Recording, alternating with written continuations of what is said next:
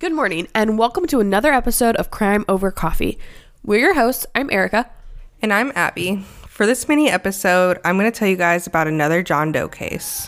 So pour yourself a strong cup of Joe and let's go.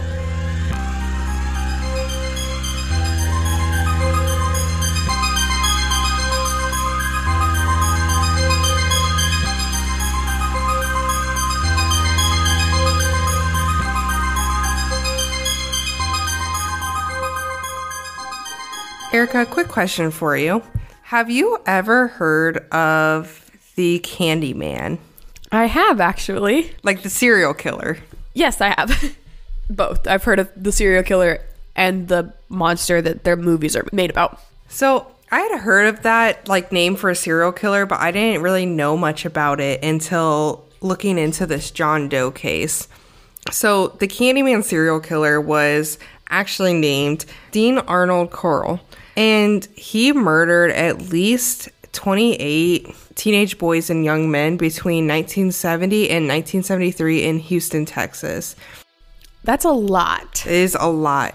And just to add to a little bit of the creepiness factor, he was actually born in Fort Wayne, Indiana. Uh, Yeah, I read that. I was like, oh, hello. okay. Right near our area. Dean had actually two accomplices, I guess is the best way to describe them. He had two younger boys. Well, they were in their teens. I think one was like 19 or so. And they participated in some of the abductions and killings. And Dean actually would kidnap young boys, typically teenage boys, a couple that were technically an adult by the age range, but they were still young boys. He would offer them rides or offer to take them to parties, and then he would torture them, rape them, and kill them.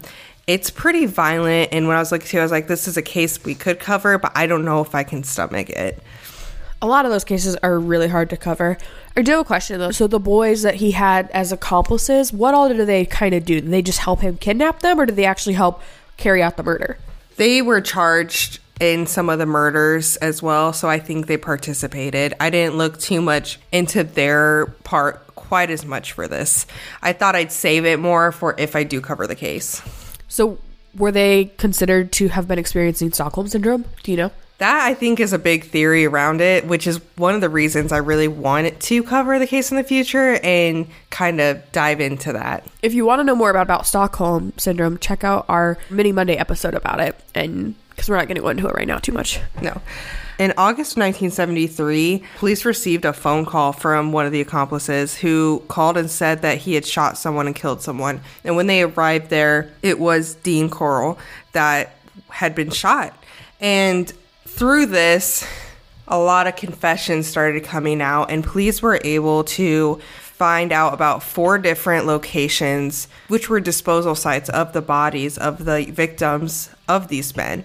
Of the 28 victims that they have found, they're all identified except for one. So the John Doe you just said you were going to tell us about. Yes, this John Doe was between the ages of 17 to 20 years old and anywhere between 5 foot 2 inches and 5 foot 7 inches. So a fairly short person. He had likely been murdered 12 months prior to when he was found, so likely sometime in 1972. He also had brown hair, which is about 7 inches in length, so he had a little bit of hair on him, and was found with belted Catalina swim trunks, which had vertical red, turquoise, gold, and dark blue stripes, and the letters C on the silver buckle that was on the buckle of the swim trunks, which I'll post a photo, obviously, for you guys to see. He also had on a khaki colored long sleeve t shirt that tied in the front, and the shirt had a large blue and white peace symbol in the letters USMC and L84MF written underneath the peace symbol. So United States Marine Corps. They think that he somehow is associated with that, whether he had a family member in it or he was involved, or I also think, though, you could probably just get a shirt like that from Goodwill or somewhere as well. He also was found with dark blue corduroys on that had a 32 inch waist and a 30 inch inseam. He had a knotted leather ankle bracelet and brown leather cowboy boots that were 12 inches in length and had the word Neolite on the heel. After examining the body, they found that the boy had a mild form of spina bifida, which could have caused him to have lower back pain or even affected how he walked. You can find more information about this John Doe on the Doe Project website or on the website for missing and exploited children. And you can find information on who to contact if you were to know anything about this John Doe case. The mystery has been solved. Here at Crime Over Coffee, our go to caffeinated beverage for every episode is Fire Department Coffee. And you can get some as well and save 15% with our exclusive coupon code CRIMEPOD15. Owned and operated by firefighters and veterans, 10% of all their proceeds go directly to helping sick and injured first responders. And with an incredible range of flavors and caffeine strength, it's a company that all of us can easily support.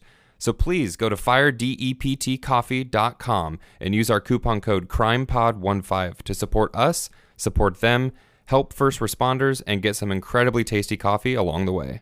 Thanks for listening to this week's episode of Crime Over Coffee. You can find us on Instagram at Crime Over Coffee or on Facebook at Crime Over Coffee Podcast, where all of our photo and video content for each episode can be found. You can also email us your thoughts and case suggestions at crimeovercoffeepod at outlook.com. Also, all of our sources can be found in the show notes of each episode. If you would like, you can support us by going to anchor.fm slash crimeovercoffee. Donations are greatly appreciated and assist in making the podcast possible. Other ways to support us include recommending us to friends and family, giving us a five star review on Apple Podcasts, and subscribing to us on your favorite podcast listening medium. So, again, thanks for listening, and we'll see you next time.